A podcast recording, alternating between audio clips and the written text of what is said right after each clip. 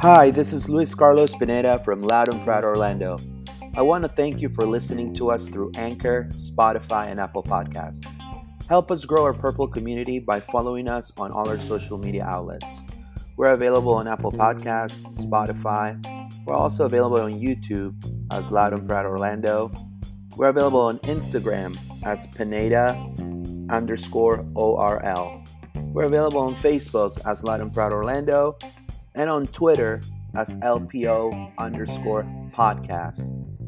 Thank you so much for listening and vamos Orlando!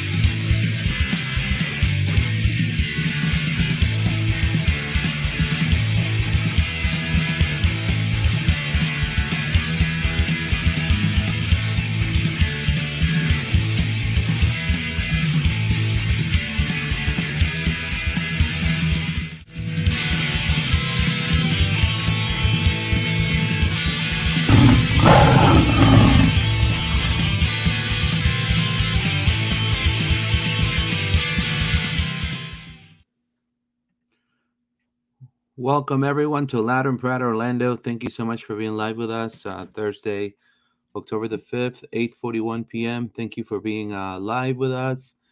Uh, a fantastic win by the Orlando City Lions. Uh, I will say one of the best wins. Uh, I think it would say the one of the most important wins in the year for sure. It's against Nashville. I think Orlando. We'll, we'll talk about the form of Orlando City, but more than likely I think uh, I just want to give a huge praise to Oscar Pareja and their staff on how they turned around the boat completely, uh, 360 degrees. Uh, this squad is like ready to hunt for the MLS Cup. So we are all in, Papi in, right? Papi in, all in, right there. Orlando City, the whole fan base. And then I want to commend everyone, everyone, every single person that loves soccer in the United States that lives in Orlando. Come to Exploria Stadium this weekend against New England because the boys are going to need it. Is our last home game after obviously we hit the playoffs, right? We, we will see how playoffs. Um, hopefully, we have a playoff here and there uh, at Exploria, but uh, it's our last home game. We need to definitely show the boys that we're definitely ready to support them and be that 12th man. Uh, and we're actually getting some clam chowder uh, on Saturday. We are. This New England team is very diminished. It's not the same New England team we faced in the past. Orlando has a huge opportunity to definitely capitalize in the first half, at least be up two or three goals, and then just cruise control. Maybe see some Thomas Williams on the lineup. Maybe even see some uh, Junior Urso for a whole second half. So I think it'll be great for our depth. And we asked that question to Oscar Pareja in press conference. We said, how about that depth that you have now? You know, since you arrived in Orlando City, you have, I think, the most depth. And he said, you know what? I feel confident that any any anyone that comes from the bench is gonna definitely know now how do we want to play and knows our rival in and out. So um, I think we found the sauce, right? We found the Michael Jordan's uh, secret juice, right? Like in Space Jam, right? So I think that's uh, fantastic news for Orlando City. John's with me. Going to give hello to Paula as well. I know that she's a little busy today, but uh, we'll definitely miss her. Uh, she'll be back next week. John, how are you, my friend? A fantastic win against uh, tough rival, Nashville. Yeah, Nashville. I mean, I feel like some reason we struggle against these teams who wear yellow. You know, like Columbus. we see that we had a problem with Columbus. Yeah. Like I don't know, we, we, our record against them is not great. And our record against Nashville is, I think, probably like our worst record on like head to head or one of them up there. It just seemed like that team, the, you know, the, there was the Open Cup. We managed to beat them on penalties, but outside of that, they seemed to have our number. We just couldn't like beat them. We got a lot of draws or losses to them. You know, if you look back to way back to 2020 was the last time we beat Nashville outside. Oh, actually in MLS, I believe. So, and that's the year they came in. So they've been causing us problems for a while. So it was great to get that win and great to get the win in their house, you know, because earlier in the year in um, in April they came into town and took, you know, points away from us in our house. So we replied and get that get that win. So it was good to see. And the boys, you know, it played well. They they didn't play very attractive soccer, Luis, and we do play very attractive soccer, right? We play we play beautiful sort of tiki taka style, and they were playing sort of. Um, I was texting my dad about it, and uh, we were both thinking that they played like Stoke did when they were in the Premier League, just kind of a horrible long ball, like you know, no no build up play, just run. hit hit it to the fast guy run. or the big guy up top, and like try and get the ball down to Hany, like you know. And so I was like, this is kind of ugly from Nashville. It's not pretty. And what we were doing, like we always are, you know, is a bit of lots of passes, lots of movement off the ball, you know, using our wingers, creativity, everything revolving around the 10. I thought um, Mauricio had a good and bad game. You know, he had some moments where he looked good, but other times where he could have done better. But all in all, like a solid performance for us, especially defensively. You know, um, Nashville got a lot of assets like Picault and uh, Surridge, big guy up top. You know, Hany Mukhtar, obviously. Keeping those three guys out from scoring at all was was massive. Pedro obviously was came up with some good saves. Jansson, I think, just had an incredible match, right? I think Jansson, this is probably one of his best games of the season. And he's, you know, he he's not slowing down and he's handling all these games uh, really well, which is great to see. And this was probably his best game so far. So all in all, just another great away win. Like, who are we, Luis? We're the team that seems to keep going and getting away wins at places that are like really hard to get points. Like we went to, you know, um, Cincinnati and got points at a place that no one else had. And now we've gone to Nashville and taken points in a place where I would not 100% on the stats, but if I'd have to guess, is pretty difficult to get some points. You know, and that's what Oscar said. You know, um, you know, he said that he he's built a group that understands the games, they understand the teams that they face. Uh, so when they rotate, it really doesn't matter who comes in and out. They feel uh, they feel very confident. They feel now very confident that they know you know those kids are coming into the pitch they know how to continue pushing forward and maintain us in the game so i think he's found the you know, the secret sauce because you mentioned it on the last pod uh ojeda probably being a starter right giving angulo a rest um and that's exactly what he did he switched torres to the left and he looked even more dangerous because like i don't know but these three guys were just switching places um, not so much Pereyra, but at least Ojeda and Torres was switching wings tremendously. It was really confusing um, the back line uh, from Nashville. And then I'm going to say um, the back line for Orlando had a massive, massive game uh, against Nashville. I think to me, Santos played a 10 out of 10 game. Rodrigo Schlegel, incredible. But, you know, I'll be honest with you, we, would need to see more of him in this level right? Um, now, because we've seen um, not so good Rodrigo Schlegel sometimes going, you know, going for the balls, for the long balls. You know, we've seen uh, Rodrigo Schlegel being outpowered, right? outrun, right? So um, in, in this case, uh, he completely saved Orlando from almost a draw, right? Um, and also Kyle Smith, the, the, the welcome back Kyle Smith. Dagur Dan took a, a, a breather, he had some minutes in the second half, but I, I felt like he he was pretty spot on defensively as well. So depth, my friends, and then it's it, it was not only that; it was also Antonio Carlos is back. Right, Antonio Carlos is going to be back. You know, and which you know I think is going to be fantastic having a hundred um a, a, whole squad pretty much healthy. Right. Uh, this is how um, Nashville lined up. You know, and I'll be honest with you, um, they were playing horribly. And I believe this organization, which is a really good organization, I'm not going to talk trash about them. I think they were, uh, I think they're a great organization. I, I, believe they are putting too much of a, of a baggage on, on Hany Mukhtar. And we, we understand that, we understand that he's definitely a, a, a fantastic player but you can have a horrible nine like Surridge and Fafa Picault and expect greatness from Godoy. And, you know, you're also on the back line. Yesterday, Maher and Lovitz were completely trash. Zimmerman was just like, oh my God, like this is insane.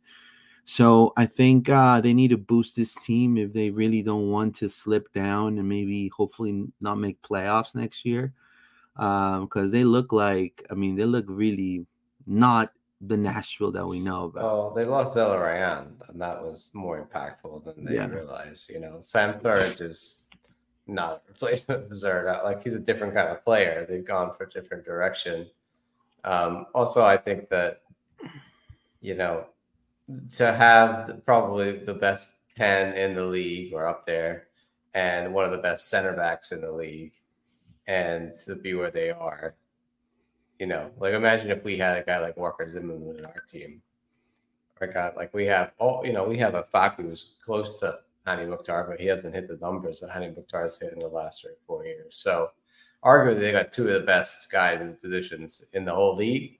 And to be down in seventh with the other assets they have, I think just they, they've been riding on those coattails of doing that defensive style, like sort of, you know, um, counter-attacking, di- very direct football for a long time. And I think it's sort of the, everyone's figured it out now, you know, and they know how to play against Nashville. And Oscar's figured it out too, and he knows what to do. And did you see their coach was complaining in uh, in the press conference afterwards about us time wasting?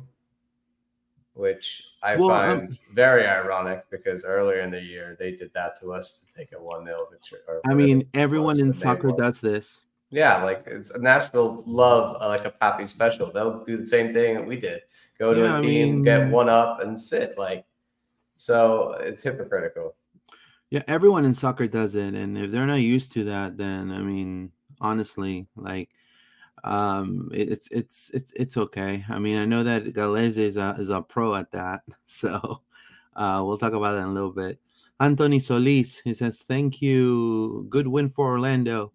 Not easy beating the best defensive team in the league away. There you go." Jim D, welcome back, Jim D. Where you been, my friend? Have you been lost? Are you coming back home? Aquí. No, I'm just kidding. Uh, Jim D. For the most part, OC was in full control of that match. It looked like we were playing keep away, and they hardly touched the ball. It says, not to mention, Schlegel had three outstanding matches. Completely agree. Yeah. You know, we're playing like a, I mean, this is going to sound weird, but like I'm more like a South American, like, you know, like get, you know, like heavy press. Uh, everyone was pressing the ball. I was really, really, really, really impressed with how Duncan McGuire's stamina, my friend. Like this guy doesn't get tired. I mean, he was running behind Mukhtar, and he's a stri- he's the number nine. He's supposed to be a little bit, you know, kind of like do what Kara was doing in the beginning of the season, right? Uh, in that position that he has, he could definitely do that. I mean, you never saw at Stoke, you know, Peter Crouch running, uh, running, trying to press a guy in the mid box in, in the mid box, right? I mean, you, you, you never did. So, I mean, but I mean, every single player in that team was just playing defensively very good. Uh, so I think that definitely made uh, huge strides because we're going to be playing some of those teams from the West that are going to be complicated, like maybe St. Louis. Hopefully, hopefully not. Um, you know, but you know, I, I, believe that that was that. And um, let's let's talk a little bit about um, Duncan McGuire because Duncan McGuire in Orlando City and their strikers and the rookie strikers, right? Cyle Larin, Daryl Dike, you know, and now Duncan McGuire scored his 12th goal, uh, uh, 12th goal across all competitions, his 10th of the regular season. And McGuire became the fifth player in the MLS history to score at least 10 regular season goals in the year, uh, in the year that they were drafted out of college. So the year they were drafted, like 10 goals. Like, I mean, and not only that, he was making passes, he was pressing, he was defending, he was going back and forth. Outstanding performance with Duncan McGuire. Were you, were you, uh, did you scream when when he scored, uh, John? I was, I did a bit, yeah. I jumped off on the couch, but yeah, he was it was sort of one of those like, how's he done that sort of thing? So it's like, oh, he can't score. Like it was uh, seemingly one of those. If you try and put it in the near post, the keeper will make the easy save. But he just put it so perfectly on the post, and it came that the keeper, you know, just didn't know what to do, and it all happened so quickly. It was such a beautiful finish from him, and uh, another example of him uh, not giving up on the play, right? And uh, like you said, several times in this game, he came way back and made tackles in midfield. No, I, I completely agree. I think he he was phenomenal. I think he's having a, you know, you said it right. Have him score once, he's gonna go hot again. So we're hoping that against New England, you know, will we see a hat trick? I mean, if we see a hat trick from Duncan McGuire, he should be rookie of the year. I mean, if he doesn't get rookie of the year, and we'll talk about the I mean, the awards if, in just a second. If Duncan scores a hat trick in playoffs, Paula's gonna lose it. She's gonna she's yeah. gonna lose it. She doesn't won't know what to do. I mean, she wants to see a hat trick anyway. But if we see a hat trick from, you know, a rookie player like that's, I don't know how many rookies have scored hat tricks no. in their first season, right? Like that's that's got to be a rare feat. Um, but like you said, he's he's already breaking records, and there's two games left in the season uh, and I think really they they can't not give it to him. I would be I would be annoyed if they didn't give him rookie of the year no, based I, on the stats that he's putting out. I agree with you, and um, honestly, uh, I'm going to say this: um, not only just him and, and his wonderful performance, but uh, Martin Ojeda. I mean, Martino Ojeda, in my opinion, he's the glorified super sub that we have, right? Um, super sub because he he he started in this game, but usually he comes off as a sub, and he doesn't. He performs very well coming as a sub. So I think Oscar has him as um you know jack of all trades type of type of game you know type of player. He collected his tenth assist of the year uh, um, on the Duncan finish, uh, which is tied for the team lead alongside Mauricio Pereyra. So right now, each each one of those players right now, there's 20 assists between both of them, right there. Those two right there, uh, amazing. I mean that I knew that you know, in other years, Mauricio would be getting that number or more, right, in assists because he was that main guy for us. And when Ojeda came in, I thought, okay, great, he's going to contribute with goals.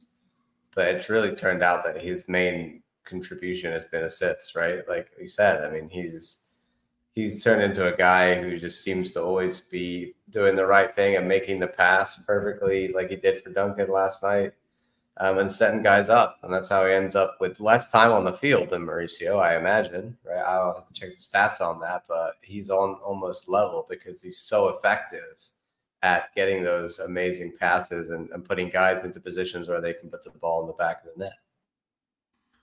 An amazing game also by El Pulpo. El Pulpo, Pedro Gallese. or Pedro Gallese right? Master of the dark arts. Amazing. I mean, you you tweeted, I think that he was doing uh some dark arts, right? And if you want to go dive in into that real quick, that was good. That was a good tweet. I just did something. But you can pull up. I'll show you. Yeah, I'm, gonna pull it up right now. Hold on, let me see. Let me look you up. To be honest with you, I've been playing a lot of Baldur's Gate 3, which is a D&D based um, you know, video game. And so I just think my world of video games and and soccer collided, and I thought about I thought about this hilarious moment that happened in the game last night. So I came up with this funny little tweet about um, Pedro trying to, you know, the ref trying to like get Pedro to to speed up play, and Pedro casting a spell of dark arts back on him somehow. I don't know what happened there, Luis, because the camera was so situated on Pedro and then the ball was like back on the field, but the ref had gone to go see him and tell him use this ball. So the ref like screwed himself, and Pedro like just cheekily stood there and was like, "Well, if you tell me to use this ball, and I can't, I'm just gonna leave the other one over there." And then he was like, "Go, go," and he was like, "I can't go. The other ball's on the field." Like, and then the guy had to go get it, and that was like another 45 seconds at least, I think you know, maybe 30 to 45 seconds. So it's just another example of Pedro. You know, he he has this amazing ability to take the slowest goalkeeper kicks of all time. Like he he just does everything. Like I'll take good 10 seconds to do this action, then another 10 seconds to do this action. And uh, that one just really made me chuckle. And I think uh, it was just entertaining to watch the ref try to speed things up and it backfired entirely and end up taking more uh, more time. Were you laughing at home at that situation? I, I hope you were. No, no, of course. I mean, it's pro. It's just it's. I mean, all we got to do is either cry or laugh, my friend. And uh, I just still say we we should not have this type of officiating or such rookie referees refereeing a World Cup. We will be the joke because now FIFA, and I'm going to add it real quick. I know people from South America that speak English are also, listen to the show and watch the show. But this it's a dis, it's a disgrace what they're doing with the World Cup now. It's so many teams now. Number one, it it lowers the the, the, the level of play, in my opinion. Number two, now they're going to be doing 2030 they're going to start the World Cup. The the three the three uh, the preliminary. So the the first matches of the World Cup is going to be in Uruguay, Paraguay, and Argentina, and then they're going to take the World Cup to Spain, Morocco, and and and and you know, in Portugal. I'm like, what are you guys doing? What happened with? just having one country or maybe okay two korea japan two, 2002 and blah blah blah you know okay two you know america uh, united states doing three with mexico and canada okay. But all right i take three then you in uruguay then do it in, in facundo's uh, hometown. Why doing all of this? I think they're killing it I, think, think they want a, a payout from multiple countries. I think right? they're just- I-. I They're- think they're just- saying like we're bringing economic revenue to this country, and they get a they get a share. They should just honestly just do it in Uruguay because it's the hundredth World Cup, and the first World Cup was in Uruguay in 1930.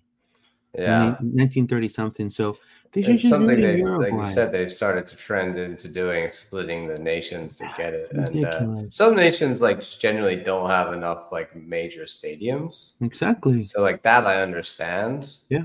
But like some of these countries are well established soccer nations. Yeah, South Uruguay, America Argentina. that have a yeah, lot of major stadiums with big teams. So, you know, I think it's it's I, I- even the one 2024. Like, why isn't it just in the U.S. or just in Mexico or just in Canada? Well, Why, why do we need America- to be well, all of well, North the America? US They're they're doing it where they're like spreading it around in a continent each time. it's ridiculous. Like they want to. It's- It's like they want to do what the UN doesn't do, which is unite the nations. Yeah, Yeah. like if you want to move around continents, that's fine. Just pick one nation in each continent each time. Like it's not you don't.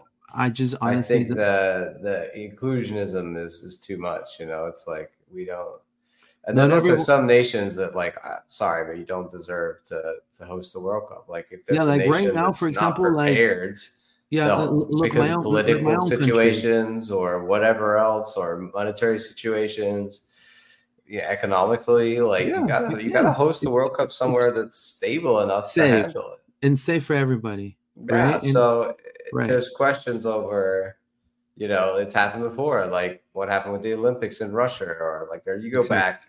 There's a huge amount of history of the Olympics and, and World Cups and all sorts of sporting events being held in countries that were in some kind of turmoil or on state of unrest at the time, and it backfiring. So it's it's just No, a- same with same. FIFA I mean, have been making a lot of questionable decisions for many yeah, years. like they're like they're making it eh, too complicated. I know that the United States bid for 2022, uh, and th- th- that backfired. I know President Obama even went to to the when they picked the actual World Cup host, and then he was like, "What, Qatar?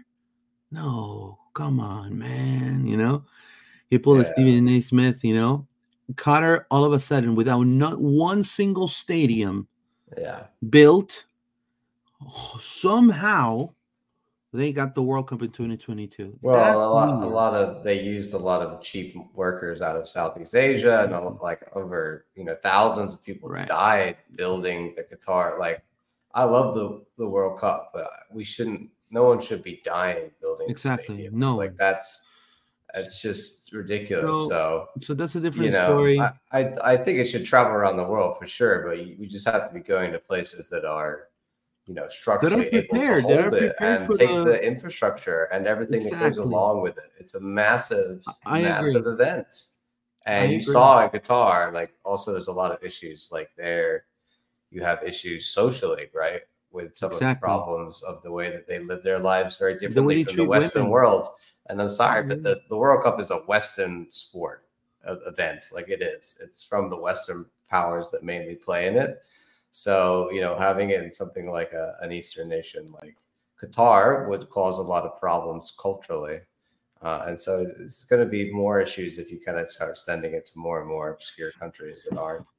well, aren't let's prepared. um well let's dive in back into um the show real quick. Uh let's read some comments. This is Gol de Boca. Oh, oh, yeah. So it's a semifinal of Copa Libertadores. Uh, Boca Juniors is beating 1 0 Palmeiras. So former Antonio Carlos, Antonio Carlos playing Palmeiras. It's his former team.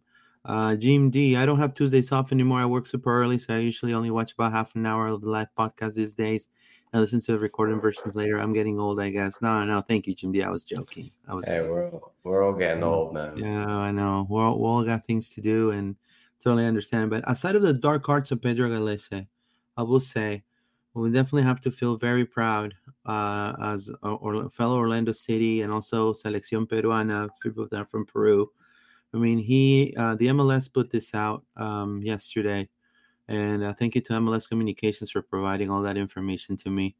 Uh, Orlando City, after winning 1 0 on the road tonight, Pedro Gallese became the first goalkeeper in Orlando City history to produce 10 clean sheets in a single season. Uh, and again, and I'm going to reiterate because I got a lot of slack when I think it was a season or two ago. I said, hey, why isn't he the best? You know, why is he nominated at the, you know, why is this guy from New England, you know, now he's in Arsenal? Uh, why is this guy from New England like the the the, the keeper of the year? He he's really not not all that. You know, no, the stats, my oh, the stats. You know, I'm like, you know, you got a guy that like Pedro, he's excelling in his national team, excelling in his home in his home club. Like, you know, I got it's a no-brainer, right? But no, I mean, I think this year he has the stats now. I think he has the stats. He has the numbers and he has the um you know the great performances that he does in his home country and the great performances he does with Orlando City. I mean, every game there is a massive Orla- uh, Pedro Gallese save, and shout out after shout out. So ten clean sheets in a single season. What are your thoughts regarding that, John? I think it's phenomenal. Yeah, I mean, I, I think he's had another.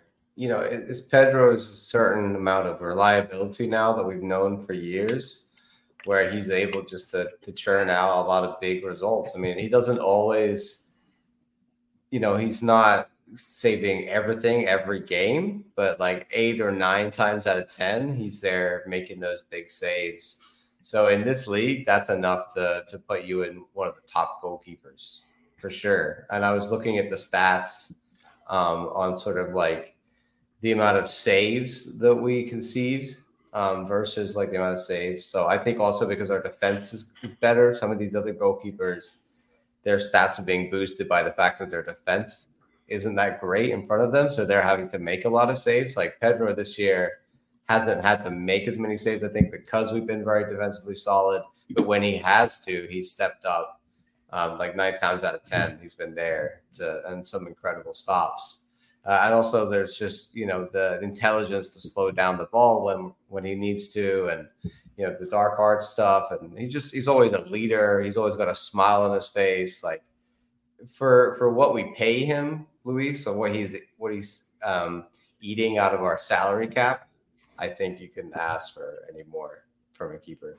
Really, like unless you're going to go out and go for like a Bürki or something like like St. Louis have, where you go and spend like DP money on a keeper. Pedro is, a, you know, for this level, like one of the best. And I think he should be considered for goalkeeper of the year. He's he's in in the awards. Um, we'll talk about that. They they released all of the different uh, nominees, and Pedro is in there for goalkeeper of the year. I think probably his main competition is is probably guys like Bürki and who's the national goalkeeper? I forget the name of him. Uh, Blake Willis. Willis? No, no, that's the Philly goalkeeper. He uh, Andre Blake was out for a long time. Oh, Usually oh, yeah, he would right, be up there, right. but he was out for a long time. So you know, I think maybe Steve Clark, but you know, Houston haven't had. I'm just looking at who else is high on the clean sheets. You know, I put a tweet out about this earlier today. Saves per match. You know, New England are way up there on saves per match. Like we're not in the top eight on saves per match whereas Bürki is up there in the, the top two of saves per match because St. Louis are defensively, you know, not that great. So he's having to make more saves than Pedro is per game. But you know, our records are pretty equal. So that's the kind of stuff they'll take into account when they do, you know, goalkeeper of the year. But I think if he gets a couple more clean sheets with these last two games, then that'll equal everybody else, right? If if these guys don't managed to get clean sheets. So he could possibly win that um, Golden Glove award, which is separate from Goalkeeper of the Year. Golden Glove, I believe, just goes to the guy with the most clean sheets. Um, I want to say that um, Pedro Gallese needs to stay in the MLS. Uh, as a as a fellow Peruvian, as a as a fellow as a Orlando City, I cover Orlando City for over three seasons now. Uh, I will say that he needs to stay in the MLS. Don't make the same mistake as Callens. You know, don't make the same mistake as Renato Tapia, my friend. If you're listening, you're watching. because you know with this in Peru they they they sell the the illusion that in Europe you know this is where you need to go you know to Europe right so you sign with just any small team from Spain that it's really non-relevant and then the first bad game you have they bench you. And then you don't come back out of the bench. And that's what happened to Callens. He and you know where he ended up John? Alexander Callens after being a top 3 center back in the league. He ended up in Greece. He's being loaned yep being loaned to AEK in Athens. He cannot play the Europa League because he's not been uh, he he's on, he can only play the Greek the Greek league, so he cannot even play Europa. He, he wasn't signed up. He came too late to the party. So it is pretty sad that how you can go from here in the MLS being a top three. Now, obviously, we're uh, it, it's a league that's developing. Obviously, we're not going to compare it to Europe, but we're making huge strides, huge strides every year. Pedro, don't make the same mistake, my friend. You have everything here, right? Uh, and I'm sure the club is gonna, you know, if he wins goalkeeper of the year, that's big paycheck in my opinion, in my book. I mean, uh, and I think he well deserved that. I think the whole fan base is gonna agree with that. You know, um, and and, it, it is what it is. Uh, and I think you know sooner than later, you know, um, he'll be well regarded here. He's going to be part of history of this club. You know, what if Orlando wins his first MLS Cup, and Pedro is is, is a goalkeeper? I mean, you know, he he'll be cemented in club history forever. You know what I mean? So just uh, I tell this to every I mean, single. I mean, I think he already is, right? I feel Yeah. like you know, Andy Solis says, like, let's say there in the comments is a club legend. I feel, I feel, you know, obviously, like we talked about, Miguel is the the goalkeeper of the USL era, and Pedro is the goalkeeper of the MLS era. Like, no one else, you know, I think will be remembered from this first part of our MLS history when we look back than Pedro and goal. Totally agree. And um, cherry on the cake right here, my friends. Team of the match day. With the, one of the, and I'm gonna say this, and I'm gonna get a lot of slack for it. What a cold-chested striker! I don't know why he's Denis Bouanga. How do you miss those goals against Inter, my friend? Man, if Carlos Vela wanted to eat him alive. But anyways, he's he's right there. Sudursky, Gauld again, two weeks back to back. Ryan Gauld and uh, Christian Roldan, Daniel Gazdag, Xherdan Shaqiri, the most expensive player in the MLS before Messi. The Lego Man beat The the, Miami squad. That's right. Former Stoke City legend, right? I was going to tell you that about Sam Surridge, who was playing for Nashville. He also played for Stoke at one point. uh, Frankie Amaya, Matty Atkinson, uh, Malty Atkinson, and look at that, two, two, well, one former Lion and one current Lion. Can we Um, convince Richie Ray to come back, play right back for us? Like, come on, dude. Like, you, so. you, you We went to do it. Toronto. They like messed you around. They, you went to Nottingham Forest. You got the promoted. You didn't. They Yeah. said you're not good for the Premier League. He got booted back to Toronto. Then somehow he's now playing for Vancouver. I, Yeah, oh, which is what? horrible. It's sad. Dude, the only team that really ever loved you was Orlando City, Richie. Come back. Richie, Yeah. come Not back. that I don't love Dagur Dan at right back Really and Mikey don't. Holiday, but like next season, if we're shopping for a right back, let's let's put Rick Richie a nice offer and be like, come on, come because imagine that. Like he's He such will- a dynamic right back. He would Ma- kill imagine with him him and and Santos. Like Oh. that's that's a cheap option there of a guy that like knows the team, knows the club. If we were like go after him for some TAM or you know monopoly money, whatever you want to throw at Vancouver, will take anything probably because you know they're desperate. Um, you know, say, hey, come back to the sunshine, get out of this horrible, you know, Canadian snow, and get back down here, Richie, because we need a we need a top quality right back. And it amazes me that a guy like him has been bounced around the league and Correct. no one I sees his you. value. Like if I was Toronto, I never would have let him go. Like I get we went to Europe, I get that. But why, when he came back, did they not? I, I don't know. I think he tried to get out of there because they're such a mess. Yeah, and uh, I would say uh, then Robin Jansson, phenomenal. I think. Oh, our, Nick, Nick says rock. he gets paid 1.2 million. Oh, it must have been big payday from Vancouver. 1.2 million. Still, I mean, you know, if we can make it work, I'd get him in for that. Well, I mean, honestly, quality. if you wanna, I mean, I mean, honestly, I mean, if Orlando gets far in the playoffs, which I, I'm, I'm sure they will, I, am going to say this right now. Like October if we can make 5th, it in the cap, we can afford it. Yeah, October 5th, 9 17 p.m. Orlando City. Yeah, I said it. It's going to make it far in the playoffs. Right now, I'm saying it. And okay, um, if I eat my words, I eat my words. But 1.2 million, it's like nothing in in the soccer world. I'm sorry. Uh, there are rookies that get paid uh, 1.2 million, and I think if this team, if this squad, if if this organization wants to make it, I think next season, uh, after we prove that we can definitely win the big one, we definitely need to open the wallet. We're not going to be the most, uh, the less, uh, what's it called? The the less invested MLS team in the whole league, right? I mean, they invested, I think, the least. So, you know, so, so yeah. I mean, it's um, we we will be opening like we are. What is it? I think third from bottom in our wage overall total wages. And so what we're doing with the amount we're paying out compared to some of these other teams, Luis, is like value for money wise. Oscar's Oscar's doing a lot with less than some of these other clubs. Hmm. There you go. Another so, reason they should uh, renew his contract.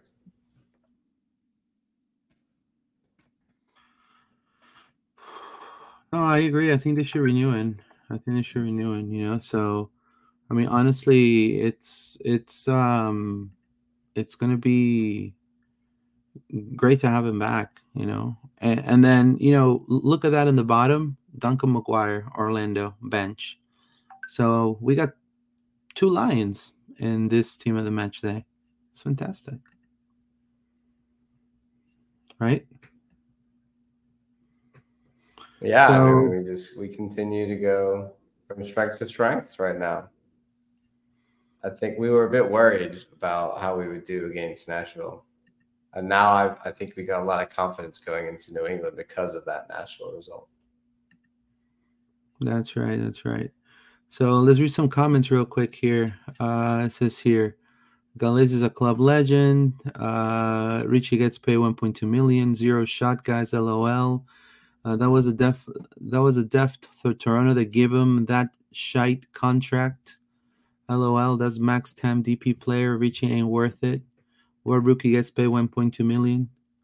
Uh, I would say uh, some of the rookies from Barcelona. That that kid Yamil, the new one, the 16 year old, he gets paid 80,000 euros a, a month. I mean, you get paid 80,000 euros a month. It's a pretty big payday if you're a rookie, huh? Yeah, so I mean, if you want if you want to make money, you got to invest, man. 1.2 million. Uh, uh, there's play in South America that costs 1.2 million. They're not even at the level of Richie Laryea. So, uh, and maintain. Um, do you believe that uh, Chicago's coach should, should have been in the in the? I would say Oscar would have been in the coach discussion at least in this in this week. Yeah, yeah, yeah. I mean, any of these weeks where he goes and wins away, you know, at is it because he beat Inter? Other... Is that why? Because it was, yeah. Yeah, I mean, Chicago beat Inter. Unbelievable, man. Because he finally got Shaqiri to score a goal, so they were like, "Hey, that deserves," you know. But yeah. it's fine because when Oscar wins Coach of the Year, it won't matter and talk about a four to a four to one win by Chicago Fire. Huh? Four to one win, unbelievable against uh, Inter Miami, of all teams, right? The the league's darling. I think they deserved it. So I looked up uh, Richie and according to what I could find, last year he was on 1.17 per year from 2022 salary from Toronto, but then that apparently his, his contract ends. Like he's on loan right now to Vancouver. His contract ends from them at the end of this season, so he'll probably be a free agent come January. So maybe we can uh, poach him away, or maybe Vancouver will sign him up. I don't know, but. Uh, I mean, I think it, I think it's a great signing. I mean, uh, Nick Nick Swearinger can have its his own views, but he, you know, in the, oh, the no, end, yeah, I agree. I just was interested to see how much he was actually getting paid. I mean, I, I would love to bring him back. I mean, it's better to, you know, he plays for the Canadian national team for crying out loud. I mean, people people in Orlando praise Adrian Winter for crying out loud. Freaking, you know, they make him like a freaking statue outside of Exploria Stadium.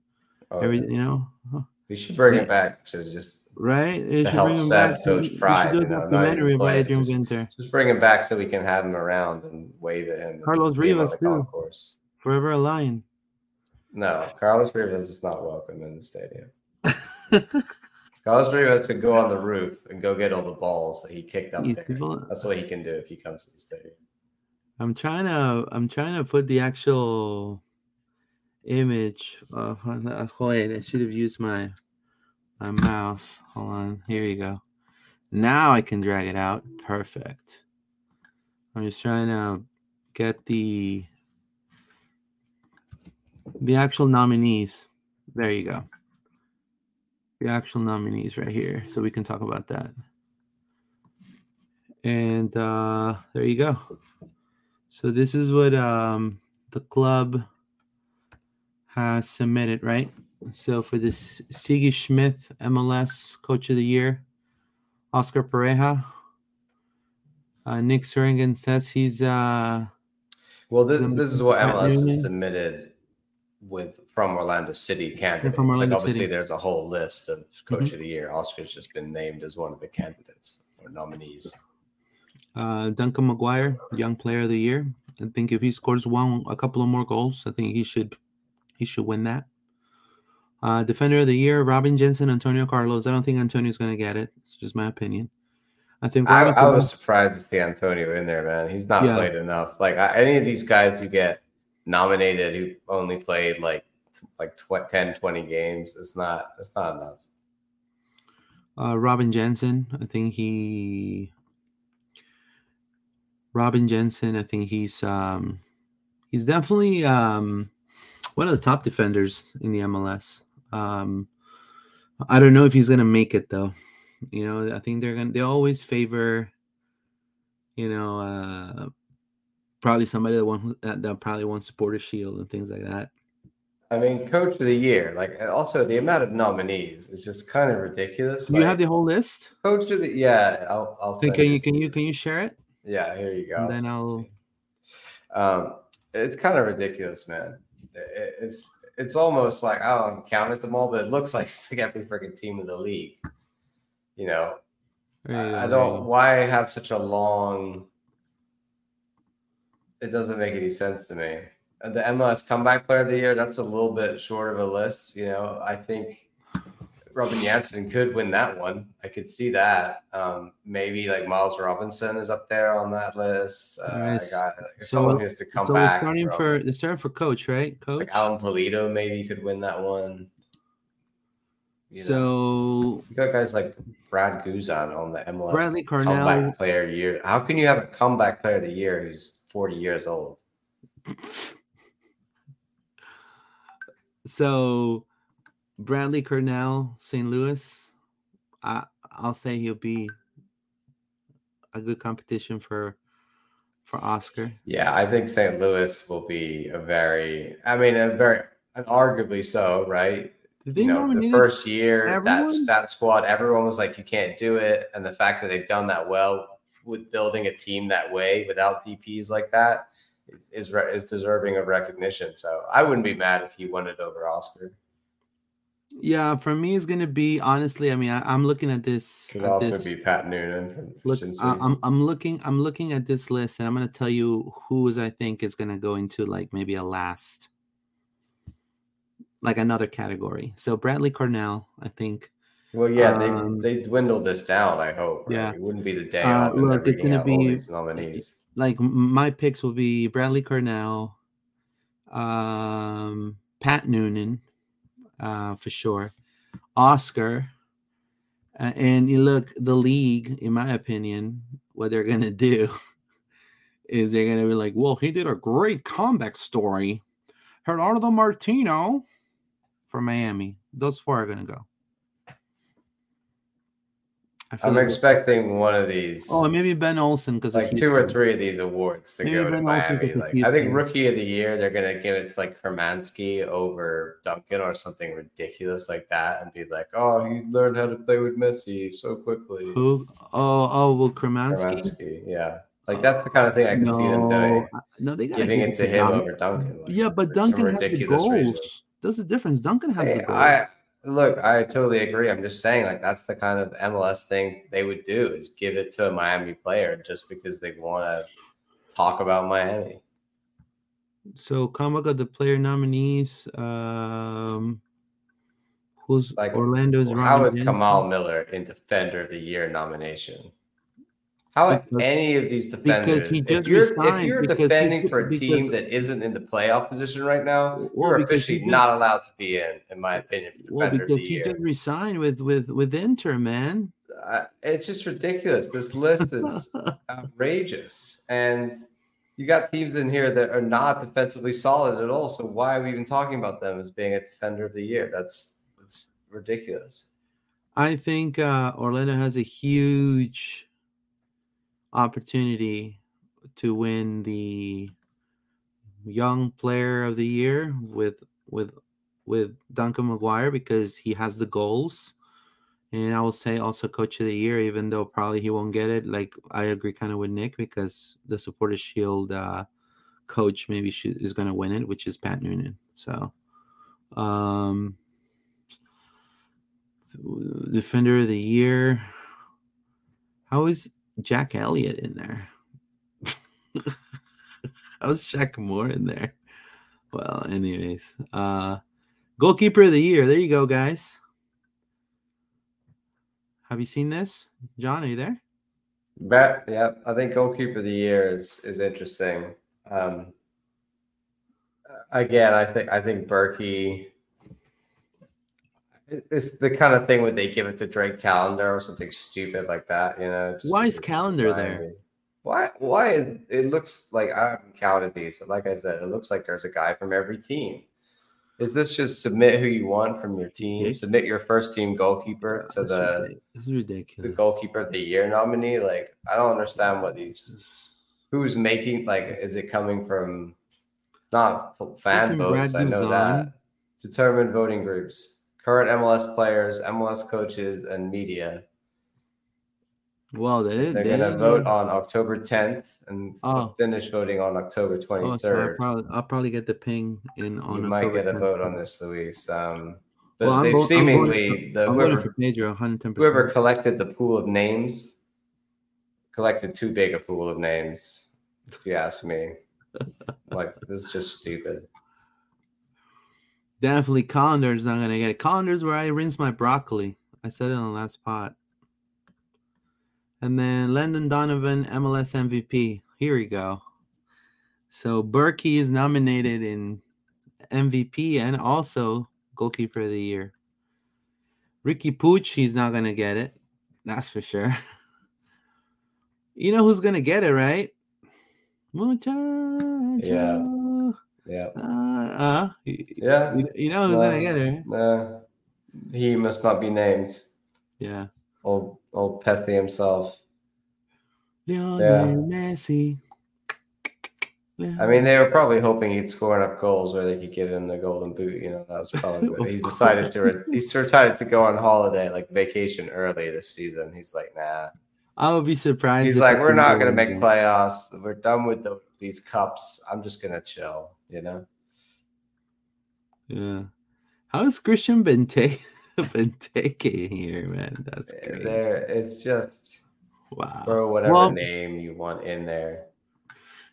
Doug Rodan is in the newcomer of the year too. alongside uh, Rafa Rafa Santos. Like, why is there nothing for D mids? There's like no midfielder of the year. Like, there's nothing for Cesar or or or Wilder. Wilder. Like, why? It's all like Defender. the only MVPs are just going to be attacking mids. You know, like you're going to be like tens and, and strikers. Like because they have these uh, wins MVP every im- year. so- impact im- impact award. Yeah, but that's not. I'm talking about like where's the, you know, defensive mid. Like where's the midfielder? Not a defender. You're not a striker, winger. Hmm. There's nothing for Look, those guys to MLS win. referee of the year. We have a Orlando City favorite, Ted Unkel. You notice how few nominees there are for the referees compared to the players. That's because the They're ref. like, wow, we, we really tried to find three guys we thought maybe were just about good enough to win an Wow. award. Wow. Anyways, um, you know, the the name of our of our episode today is Papi in, right? And again, you know, in this um in this particular um, post press conference, Oscar Pareja was not asked about his his future, right? Um, we have a comment right here from Talant. Rich is getting paid more than Facu Torres, says Nick. Talant Coca. You guys uh, resign Oscar now or wait till what happens after the playoffs? And then we can talk about that other question about Rodrigo. Yeah, I mean, I think uh like we talked about before, it's just Oscar. You know, Oscar. He's not focusing on that right now. The club doesn't seem to want to do it right now. So, you know, I think we just wait, and I think that's fine. I'm thinking Oscar is very happy here. I don't get the vibe like he wants to leave. Like I think you know, like we talked about, he's he's built a whole system here from the ground up. Like when his model is here from the first team into the OCB, into the U23s, and down to the academy.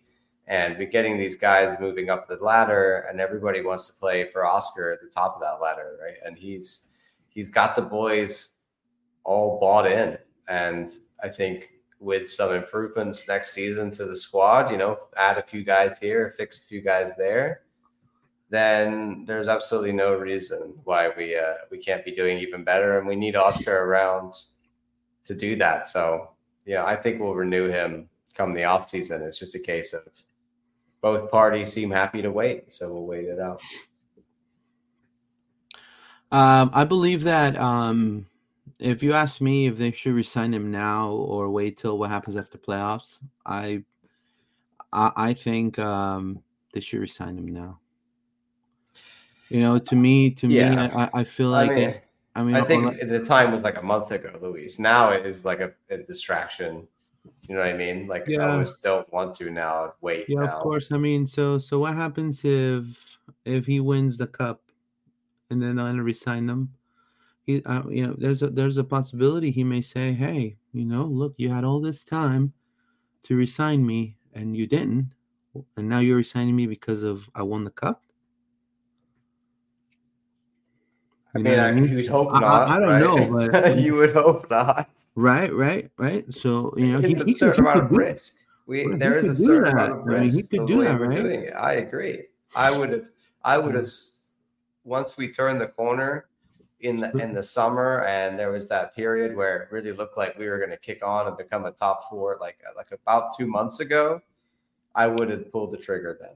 So And I think the longer you wait now, it's almost like you just now you have to wait till the end of the season because you're gonna, you know, disrupt. Yeah, yeah, you disrupt our flow and everything. And course. Oscar said himself, I, agree don't want to focus on it right now. So you're almost like being annoying to Oscar by trying to get him to sign a contract right now.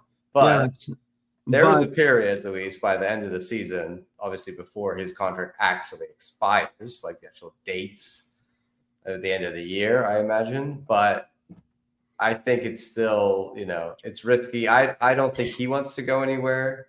I think he's happy here, even if we win MLS Cup. I don't think he's going anywhere.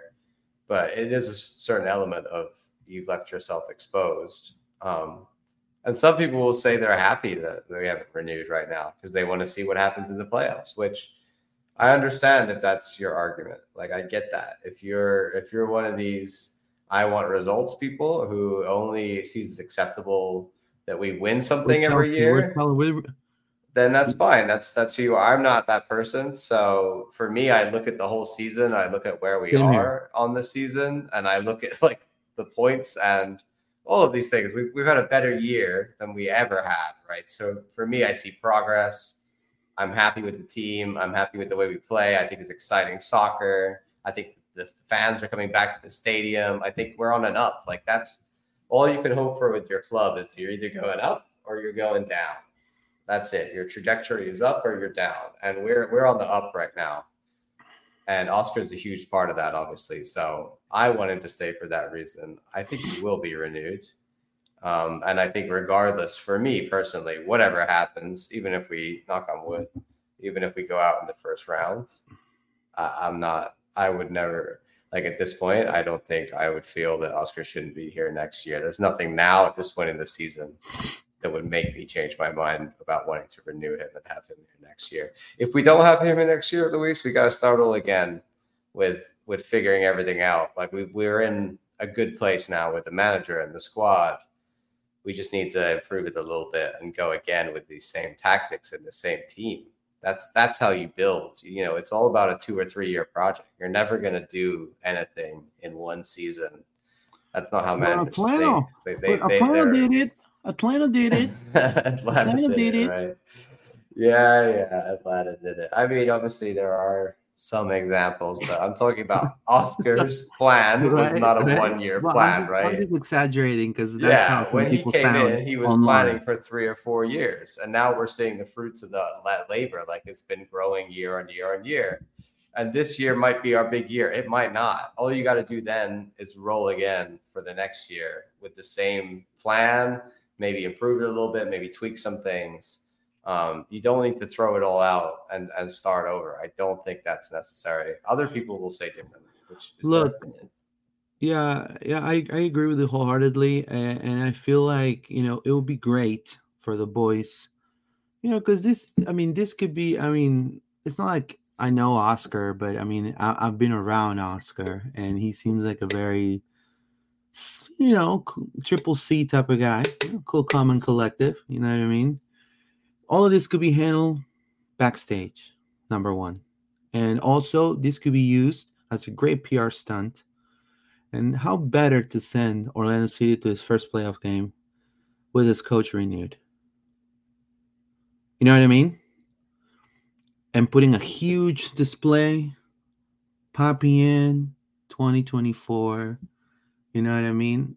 You're selling it, right? Number one is a win win for the fan base. Now, you have to understand that, you know, Orlando has had, I think, this year one of the most successful runs in the MLS. I think we we have to say this is one of the most successful runs in the MLS. Now, in the beginning of the year, you know, people started, you know, doing the, you know, trying to do civil war like the Avengers, right? Papi in, Papi out, right? And now, obviously, I think it's been demonstrated by soccer, by the playability of the team, by Oscar, that it took a little while to get the the gears going, but in the end, it's paying off dividends, correct? The investments and the moves the front office. Uh, there's not always going to be a perfect front office move, but I think they have done a good job, a, a great job, I would say. You know, we have Jared and, you know, with relations with the fans and things has improved tremendously, right? You know, so to a point that he has to slap a couple of them on the wrist for talking so much trash, right? You know, and and uh and again you know for the people that were Papi out you know before eventually guys i mean it is part of the it's hakuna matata. People in the fan base are going to say hey weren't you you know kind of like in the bible right? You know like kind of like weren't you the guy who set Papi out like four months ago? You know? And you're gonna have to just say, yeah, you know what, I had a change of heart, you know, but I'm Orlando City through and through, baby. They're not gonna bother you anymore. They're gonna welcome you with open arms because we're one big family. But if you are gonna act like a victim, it's not gonna play out very well for you. I'm just saying it because I've seen it online. So, so you know, I feel like it's a perfect opportunity for everyone in Orlando City community to be united and gear for the voice of what's coming in 2024. And not only that, the most successful season run in the MLS, which has been this year's, uh, and for what comes out into playoffs, and really up for for Oscar. Now, if the club does not renew him, and he decides to part ways, I know he will always be a huge part of history in this club and it's okay. That's the decision has been made. It's going to be respected. You cannot agree with it, but that's fine. Things happen.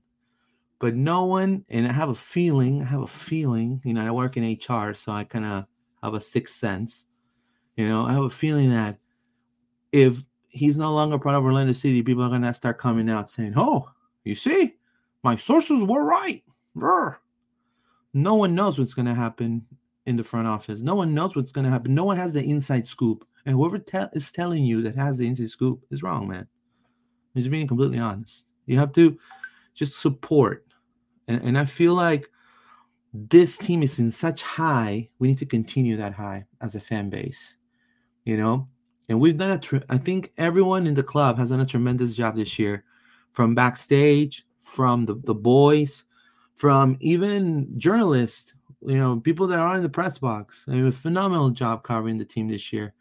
And I think we're coming into the end of the season in which it's do or die, and we don't need this nonsense, right? I, I just feel like we don't need this nonsense. And and I, I think that would be a great opportunity for the for the club to just put a stop to it and just say, hey, you know what? Uh, he may be staying, he may not be staying. And in the end, is their decision, right, John? Yeah, I mean that's the thing. We we we don't know what the Wilfs feel about the situation. I would assume they're happy. Like we said last pod, they were at the game for the last win um, on Saturday at home. So I, I, think they're happy. I think it's just a case of matter of time. Uh, also, like you're bringing up the comment here from from Jeffrey O about if not Oscar, then who? Um, I think a lot of people are quick to name like other international coaches from like Thierry Henry, Europe, or yeah, like that kind of name, or like Tite that gets thrown around. And Chich- my my, my big thing is Chichi. you need guys who understand MLS. It's such a unique league, so it's not proven that you just come in with a European coach or a South American coach and or he's instantly able to make your team better. I think often people are like think that a new coach will instantly make the team better. It's not always the case. Sometimes you go backwards if you try and you know move out of one coach to another. You think you can get something better. And and Oscar, I, I really think is one of the best coaches in MLS. He's proven that through the stats um, over the years. And I think this year he's changed his style where if he was still playing, you know, every win like a 1 0 Oscar Papi special, I, even myself, yeah, would yeah. be like, yeah, like I've had enough and, of watching. And we were like, critical. I mean, I mean, we were critical. I mean, I think yeah, of course. We, we like, were. I, I mean, we, we said it. Argument of it's boring soccer when it was, but this year it's changed. It's significantly changed, and I think you know there you can't make that argument right this season. So I see the growth that he's made, and I believe that therefore he is you know able to keep up with with the other MLS coaches in the league and is one of the best for us and, and shown this year is second. I mean, would would you have said earlier in the season, Luis? Uh, we said that you know third or fourth we'd be delighted with. I, I I'm we're still second. amazed that we're probably going to end up in second. Like most likely, you know, unless we really slip up here against New England, which are in free fall, and Toronto, which should be an easy three points we should end up in second, which is the best that we've ever done. So in the MLS, that's not good enough to renew Oscar. I don't know what you know. I guess people want even more. and I'm going to take it from John because he said it. you evaluate uh, a manager's um, renewal based on the whole season, not just if you win or lose. Uh, because each game in the playoffs is a final, essentially. Each game of the playoffs is a finals, do or die. And now Jeffrey O asked, if not Papi, then who? I don't know the next manager on the free agent list, to be honest, the next best prospect. Like, it, I will tell you what I would like. I can only tell you what I would like. I personally, Luis Carlos Pineda, I would like someone that knows the league. you know, because it is a tough league to to play, the scheduling, you know, the back and forth, um, some of the, you know, and and I think we, I would find somebody that that has experience in the league, um, that's able to communicate and speak two languages mainly right? Because if you get, and with all respect, you get Chiche, Chichi, Chiche, no, uh, Corinthians, right? Uh, Brazilian national team. No doubt he's a fantastic manager, but he speaks Portuguese uh, a little bit more. And if he's taking some English classes, great, but it's not the same, my friend. It's not the same. You don't, you don't trans, you don't translate the same. And uh, you're not gonna be with a translator your whole freaking 90 minute match giving orders with a translator. It doesn't make any sense right? So it has to be somebody that is able to get used to the league. And i would like someone if that's the case i would really focus on on that type of manager. And i will open the wallet to get like four big or three really good DPs that are like names. Like that that that would, that would be just me and keep the core of this team. That that would be what I would like. Now, then again, I don't know what John well, likes. I, I would also say if you look at, you know, you look at what happened in the last few years with these MLS guys that are similar to Oscar, like the likes of, you know, Caleb Porter and Bruce right. Arena, for example, this year. Like he Oscar was in that era and mm-hmm. a lot of them are like not able to be effective in the league like they used to be. Right. And Oscar has managed to maintain that's you know that winning that win rate at the the height that he has. It's like over fifty percent or something. So I'm um, sorry, way less than that, like thirty percent. So he's he's done really really well, and I think if you're looking at MLS experience, there's not necessarily a huge amount of guys on the market that I would want to go for. I think if I was going to bring in another manager who wasn't Oscar and I wanted MLS experience, you've got to go steal one away from another MLS team that's doing really well at the moment. And that's difficult to do. Yeah, right. Like, but do you want to? It's Pat Noonan. Want to want to leave City? Like, probably not. Right. So yeah. it's kind of like how Columbus did and stole Wilfred Nancy away from Montreal that that I could understand, but who we would go and get and where and whether they would be able to be as successful as Oscar has been. Right. You, you can look, you can compare Europe with US. You can you cannot compare South America to US. US is on its own. You guys understand that? Have we have a different schedule, the, the different away geography. travel in itself is a whole different. Yeah. So look, you can bring Frankie Lampard. I love Frankie Lampard. I think he's a phenomenal player. He, I, I like. I'm, I'm a huge Chelsea fan too, and I, I, I will love for Frankie Lampard to to be a coach in the MLS. But we've seen what happened with Wayne Rooney as a coach in the latter years in his career. Not not too good. I mean, he doesn't. It's a different league. It doesn't guarantee you success just to bring like look at Miami. You know, the last coach of Miami was a successful coach too in in England, I believe, right? Too, and a successful player playing for Manu. So, right? And look at that you know what i mean? So it, it, it's a it's a league on its own in my opinion. Yeah you know you know who's still just kicking around without a job? Who? Jesse Marsch. Oh well there you go. That could be an option. I mean, if, he, if he's done with his European experiment, I wouldn't say no. I mean, some people might not like the idea of Jesse Marsch, but I I think he did very well in Europe. I think he would understand. He obviously knows MLS his time playing in the league, etc. So I think he would be a guy who could end up becoming a very good MLS coach. And if you were to be the team who brought him back here, you'd probably end up with a, you know, a very Correct. good manager on your hands at this level. Like, if you can't coach Leeds in the Premier League, doesn't mean you can't coach in MLS. Like the guy did very well in Germany, etc. So that's the kind of person I would look look to go for. No, I'm gonna say I'm gonna say also a, a theory, right? If let's say Orlando goes for the South American dream and they go and get Tite, right? Uh, they got a big name like South American, well regarded coach, or you know somebody like you know a, a big name in soccer. Um, that will mean that there will be a Messi like transfer. That's the only, you know, you're going to try to imitate what Inter's doing.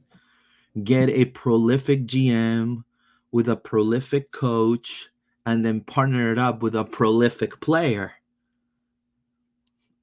Do we need that right now? Have we built that right now? Are we in that position to do that? Or do we have a base? We, we, we have uh, youth, we have a culture. Like, are, we going to throw all of that away? Or we're going to build upon the cement uh, that like the, the the house that we have like the first floor? Are we going to build a second floor?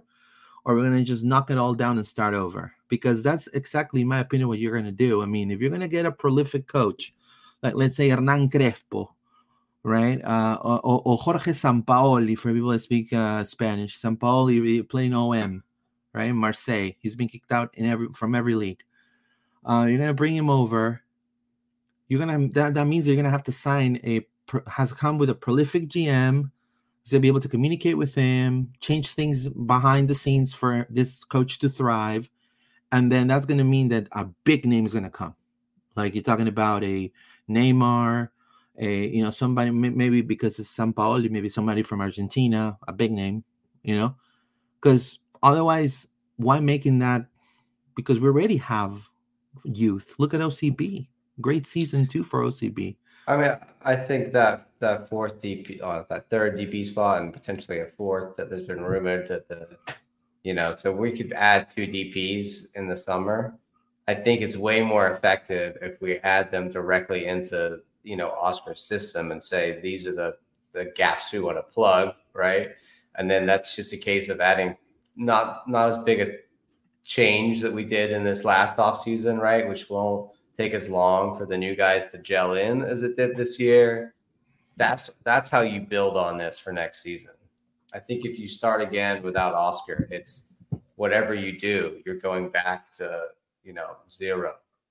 And there's also a real you know uh, danger that we lose some players. Facu, right? For example, I think is a that's I think Facu potentially. You know, I think we talked about AC. You know, potentially not being here next year. So there will have to be some turnover and some change, but you hope that you can keep the majority of the squad together and kind of roll this, you know, good form and this season's success into next season. That's that's what you're aiming to do. Maybe we'll win the MLS Cup this year, and then it won't matter what we do in the offseason because we would have just won the MLS Cup, and we'll say, "Hey, we're the, well, we're the reigning I mean, champs." Yeah, I'll be honest with you. If Orlando City wins the MLS Cup, which I'm going to say this, we have a good chance. And there's nothing wrong to say that we have a good chance. I mean, when the league's pundits start saying we have a good chance, that's what I was like. Wait a minute. So, Are I mean, we have about us winning the MLS Cup? Yeah, yeah, we have a good chance, and and uh, and there's nothing wrong to say we have a good chance. And uh, the, and I say this to if they're listening, that's fine. But like I mean, open the wallet, my friend. I mean, if you're gonna win the MLS Cup, you know you're gonna ha- if you if you want it, you have to win it again. That's the mentality, right? You're not gonna just bottom down. I mean, I don't expect, for example, Cincy winning the Supporter Shield and then bottoming down next year. They're playing Conca champions. I see them making big moves maybe this offseason too you know so i'm, just saying guys um so you know justin uh barliski i'm going to say hello to justin thank you so much for joining my friend do you think it's more likely or less likely that was back next year Uh, it depends a lot of what happens in the season here, you know. I think the, the thing that helps us if it's if it's like it's a lot of money for European teams to spend on him Right. in January. Uh-huh. Like if it was I think that's the difference, right? I think it's more he could go in January, but then I think if he doesn't go in January, it's even more likely that he goes next summer. You know, like I, if he does, he's going in one of those windows. Do you see it that way? I, I agree with you. Like if Um, he doesn't go in January, he's going next summer. I think pretty much. Plus- for, for sure. Like in his plan, this was the stepping stone club, and he needs to go to Europe within the next couple of years if he wants to be able to have a career there. he's gonna have to start in a team. I mean, he could easily play in a team like maybe you know Newcastle, Brighton. They got the Ajax rumor. I think that would. Be, I I I think if he goes to the Premier great. League, he's going to struggle, Luis. I think he doesn't Yeah. have the physicality. He doesn't have that other I foot. agree. Like he's a good player for like the Italian league or the you know French league, but I don't think he'll be able to do it in, in the Premier League. Sad to say. Um, the Ajax rumor could be true. Um, if it is, then you know, wish him the best. It will always be a lion, you know. and Like like John said, this was a stepping stone club, but um, honestly, I be I I I think that um, he's also gonna f- see what's the best deal for him and his family, right? So it's all also comes to Yeah, I mean that's what I hope for him is that he doesn't. You know, like the Arsenal thing is cool, but I would but worry that he's just going to go and sit on the bench and not yeah, really he's gonna be and get- loaned. Get, lost in the get loaned to like a championship club or get loaned out to Europe somewhere else. You know, it's and if that's he wants to do that for a couple seasons, but I don't. He's like we said, he's not going to go and get in the Arsenal lineup. Like it's just not. It's not going to happen. There's too many good attacking midfielders. So I think it's better for him to go somewhere because we like Facu like that. You know, if he's going to leave, I want him to be successful in Europe, and it's more likely for him to do that. It's like a you know like a Europa League club, right? That's where he needs to be. He needs to be somewhere that he's going to get European football consistently in a team where he's he's not having to compete for uh, Exactly, I agree. I think he knows that, right? yeah. Like he came to Orlando City knowing that he was going to be one of our top players, and I think he wants that probably for his next move as well. Correct. We're gonna do the lineup for for New England. Uh, I do want to say that um, Google is favoring us for us to win the game, fifty-five percent to twenty-two percent. So we have the up and up according to Google. Well. New England are they're struggling, man. They're yeah, like they lost against Columbus two to one. Yeah, they. I mean, they obviously everything that happened with Bruce Arena, and now they've got their interim coach. Did they actually replace him officially, or were they just like we'll ride it out with the interim for the rest of the season?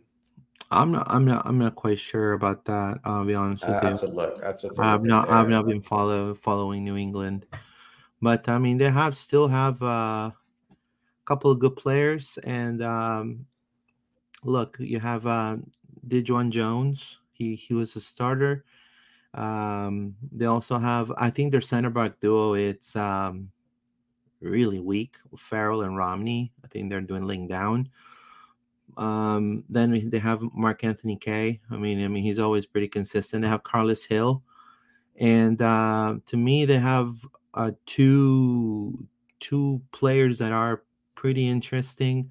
One that used to play with uh, Rodrigo Schlegel, Chancalay, former Racing Club player, uh, and also Vrioni, right? So they have some.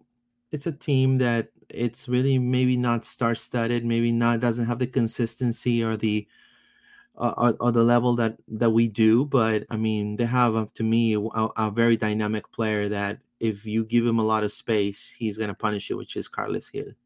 My opinion, he still has it. So uh, let's do the lineup uh, real quick. Um, obviously, a goal, uh, Pedro Gallese. Is that correct?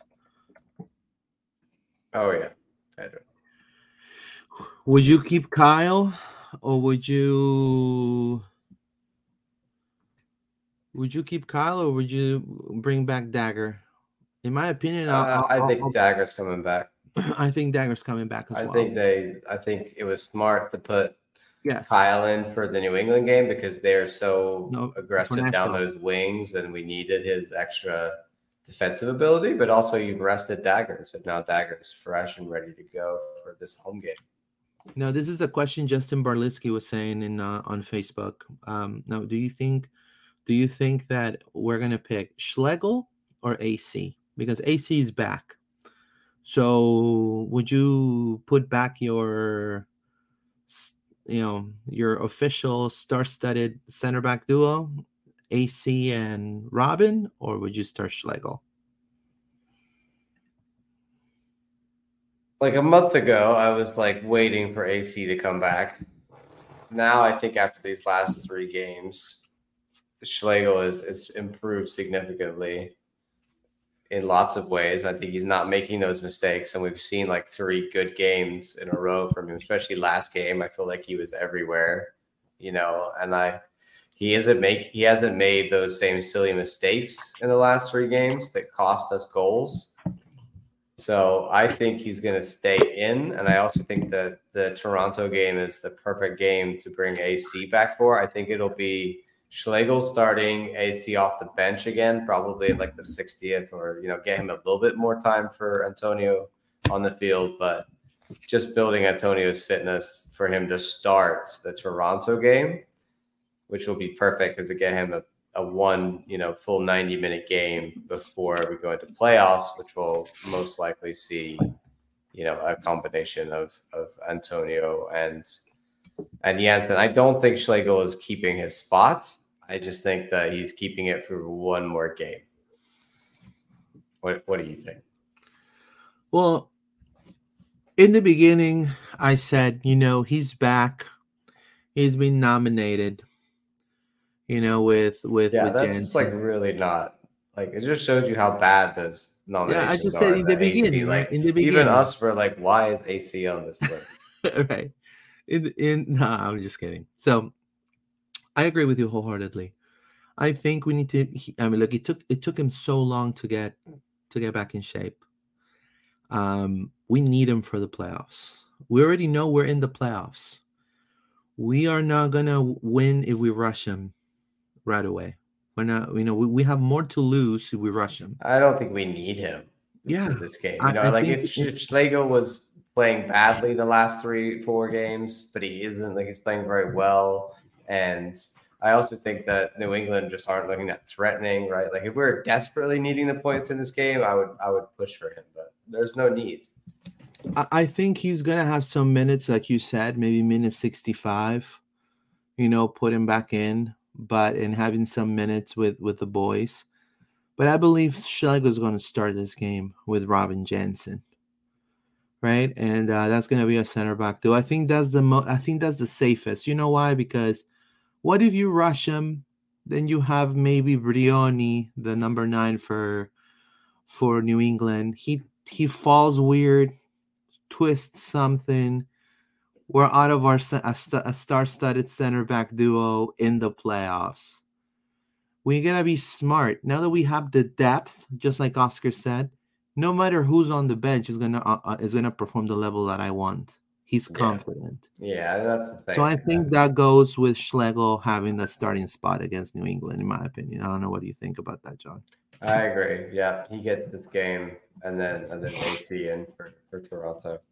Yeah, and then you put AC where where he needs to be uh, in the playoff game. You know what I mean? Yeah, I mean, I would start him, like I said, for Toronto because I think he needs to get a full 90 before the playoffs, but he doesn't need to be playing a full 90 in this one. Maybe they'll start AC and just bring him off at halftime. Like, that's fine too. I'm good with that. If we, if we want to get him more minutes, you want to start him and take him off early. That's good too. I just don't see, I don't see Antonio playing a full 90 anytime, you know, for this game at least. Yeah, I mean, honestly, um, you know, I, I honestly, I, I feel like you know we we have so much depth. I think we can make, and, and we're in such we're in the end part of the regular season. I think we can take him out for a little bit, have him fully re- fully recover, and then go all out in the playoffs. And I think that's you know he, he's deserved that too because he's played some monster seasons before. You know, since he arrived, he's pretty much been a starter, you know, non-stop. So I think he he also would like that. So Schlegel Jansson uh, and Rafael Santos. I mean, Santos is. I mean, what a year of Santos, my friend. What a year. You know, it started kind of like you remember. I remember the first episodes. Uh, you and I, John, were like, "Man, Santos. I don't know where they got him from." I'm like, "You see, that's what you well, mean." He, he was nominated a newcomer of the year, right? So yeah, newcomer of the year, and then the double pivot, right? What a what about the double pivot, my friend? Double, we're the double pivot city.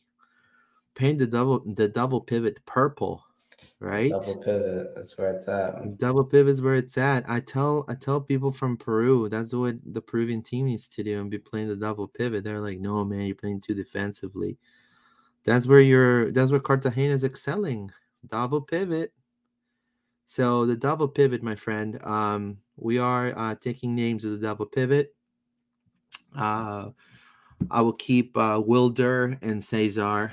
You know, and then if we are up if we are up maybe one or two goals, maybe bring in Felipe at that point, right? It's a, it's a possibility. You have to give people some rest, right? I mean, yeah, it's you got so many options, right? I I think Oscar will probably put Angulo back in. Yep. I think he's I think it'll be back to the lineup that we had uh, last Saturday at home. Mm-hmm. I think he just changed things for Nashville because it was a very specific match, and I think Angulo was tired more than thing, and he wanted to. That's I think maybe Oscar saw that he wasn't playing his best, and perhaps that was he thought because he was tired, so he rested him. Um, so I can see, you know, going back to like you got on the screen there, you know, Pedro, Dagur Dan, Schlegel, Jansson, Antonio Santos, the double pivot, Mauricio, Angulo on the left, Facu on the right, and Duncan up top. I think that's most likely what we'll see from this game. Would you have anything different than that? I mean, do you think Ojeda is? Yes. I, I mean, he, he could stay in that spot. It could who, happen. Who is uh, an important player for Orlando City that if he gets injured, we're like, oh man, I don't know.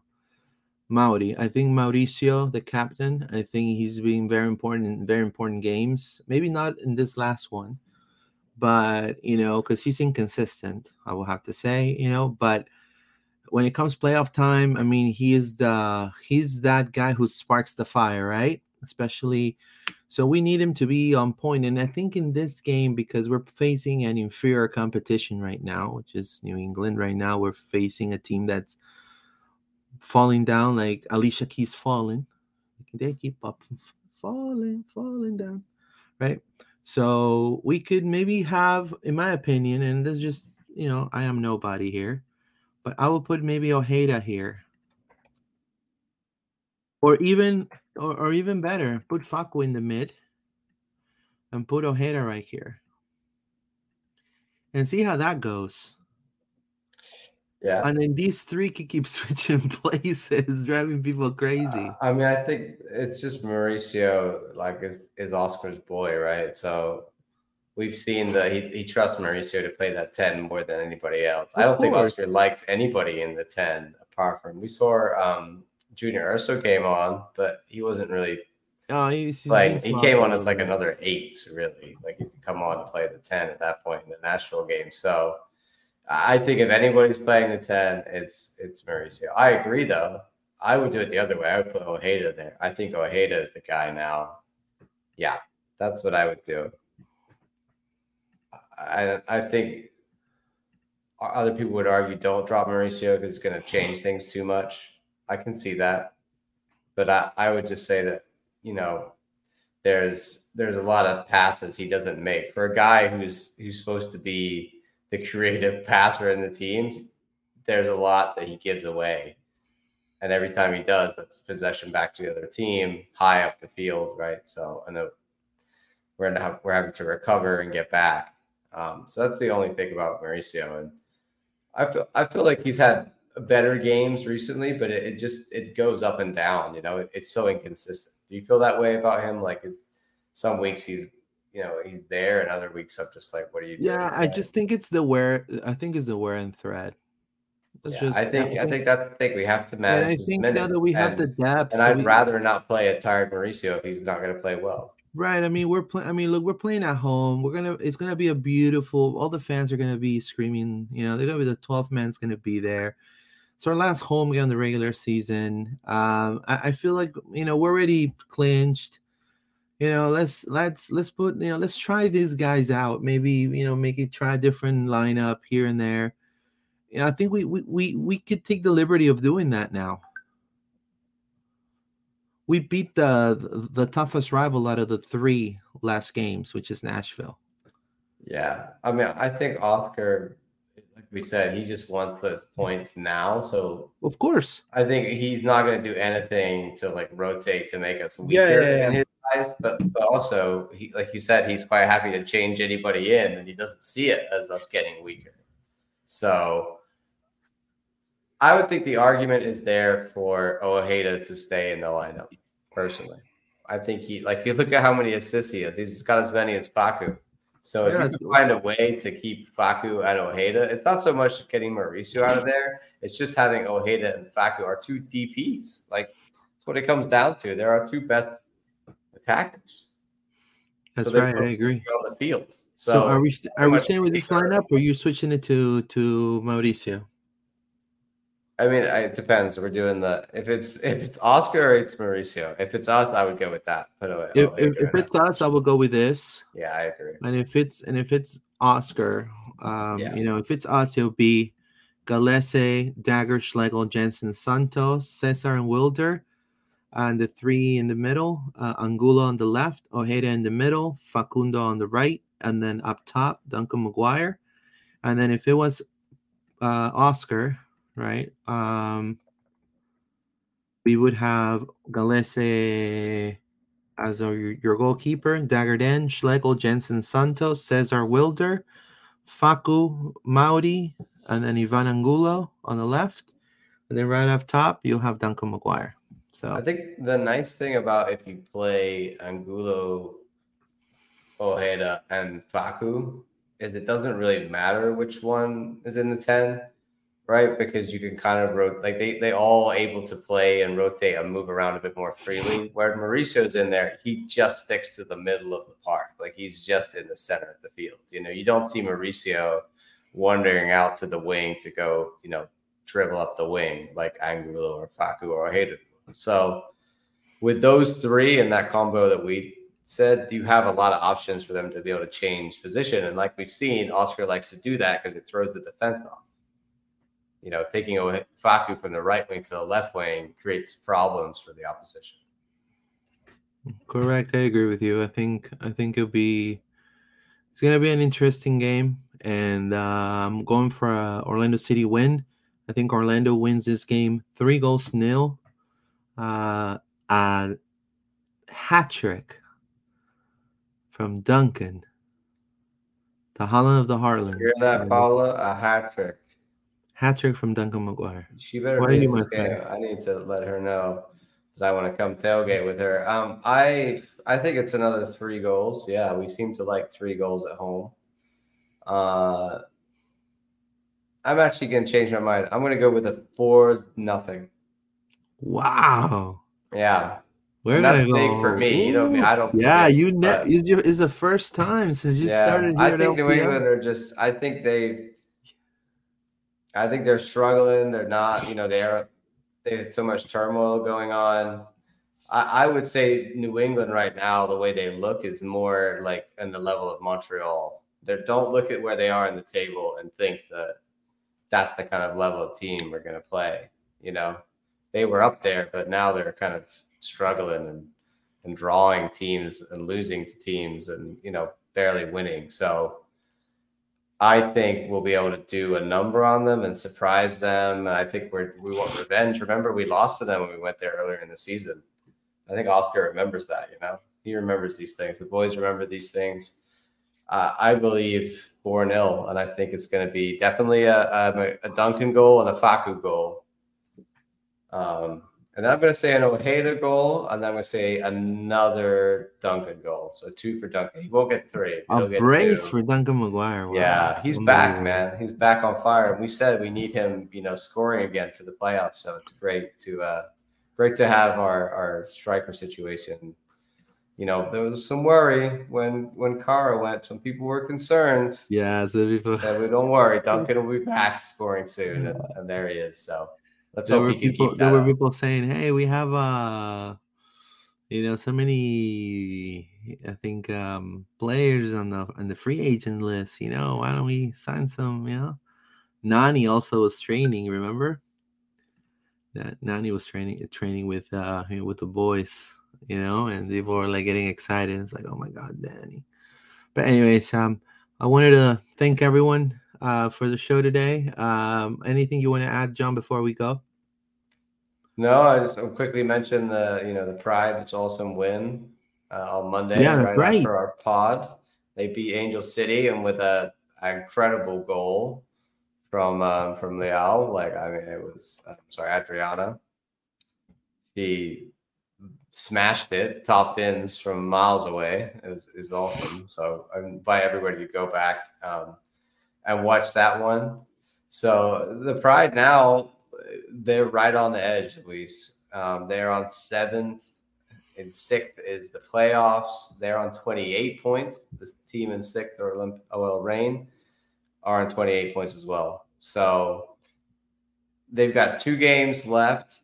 Uh, they are away tomorrow at Racing Louisville, and then Sunday, October 15th, they are at home to the Houston Dash. I'll be going to that final Pride game of the season, and I'm sure you'll be there as well. yes. I'll be there. I'll be I'm gonna there. drag Paola out to this one to tell her to come out. Um, I really want all the all the teams in the playoffs, man. We talked about Yeah, same here. It'll be so it'll be sweet. So, fantastic. It'll, it'll be, it'll um, be everybody cheer on the girls and uh, you know the women and make sure they get give them that extra push needed, uh, as well as you know the guys. Obviously, we- we're secure and we're ready for the playoffs, and let's hope uh, that the Pride can get there too. And then that's that's all three teams, and I'll be delighted. Anna Moorhouse, goalkeeper of Orlando Pride, staying in purple. So they signed to a two-year deal for Yeah. Anna Moorhouse. Fantastic goalkeeper. Um, I will say And great. she hasn't been playing a lot too, so that's nice that she's yeah. So she's not concerned. She's happy to stay in the squad. and then you know the pride the pride is going for the playoff push and to me one of the players that is it's uh detrimental in this is haley mccutcheon in my opinion i mean one of the best defenders that the pride has right now aside of rafa i think she's uh, a phenomenal player and uh you know honestly go and support the pride you know they have now uh their new moniker kits and all that stuff so you should definitely uh, go and, and check out a game. Um, yeah, that's Haley right there. Um, I'm I'm I'm happy. I'm happy that they're having a successful season, especially with Sab and Giles. You know, um, in the in the driving seat, right? In the driving seat.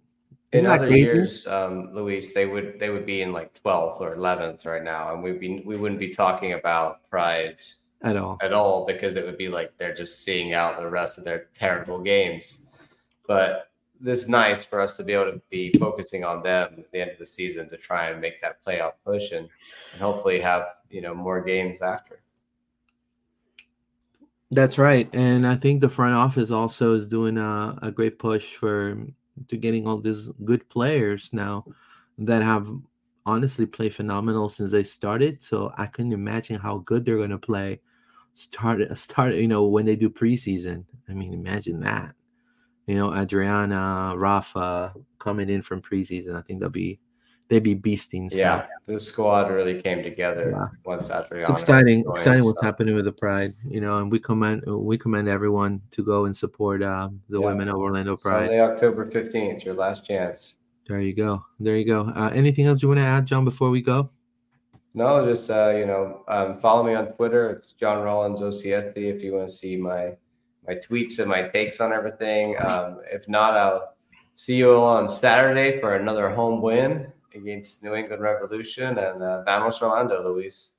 oh no vamos orlando you can uh, find john right here Uh, it's uh, if you're uh, if you're watching um you know it's his twitter right here You can also follow me on my own Twitter. I have it's Pineda underscore ORL. Uh, where is it? Right here. Um, and obviously, follow the pod on Twitter. Follow us on Yeah, we're right the here. Facebook page, on Instagram, on Instagram, Google, YouTube. We're, we're everywhere on there. on, you know, on YouTube. If you're listening later, you can. You know, we're usually on Monday nights. You can come come watch us live and ask your questions. Yeah, uh, in the chat Mondays. Mondays at eight thirty. We're live. Uh, you can ask your questions. If you are listening, thank you so much for doing so. Spread the word. Subscribe, either on Apple Podcasts or on Spotify, and then um, on the description of the video, you're uh, of the audio. Sorry, of the episode. You're gonna have all our social media there, and also Paola's podcast, is called Tiro de Esquina in Spanish. It's gonna be right there. There's a link for all the channels, so make sure you subscribe. And thank you so much for everyone that's uh, joined us in this uh, show today, midweek. Uh, we have a, sh- um, a big game on, on Saturday against New England Revolution. And vamos Orlando. See you guys. Vamos Orlando. Get the three points. Have a wonderful day.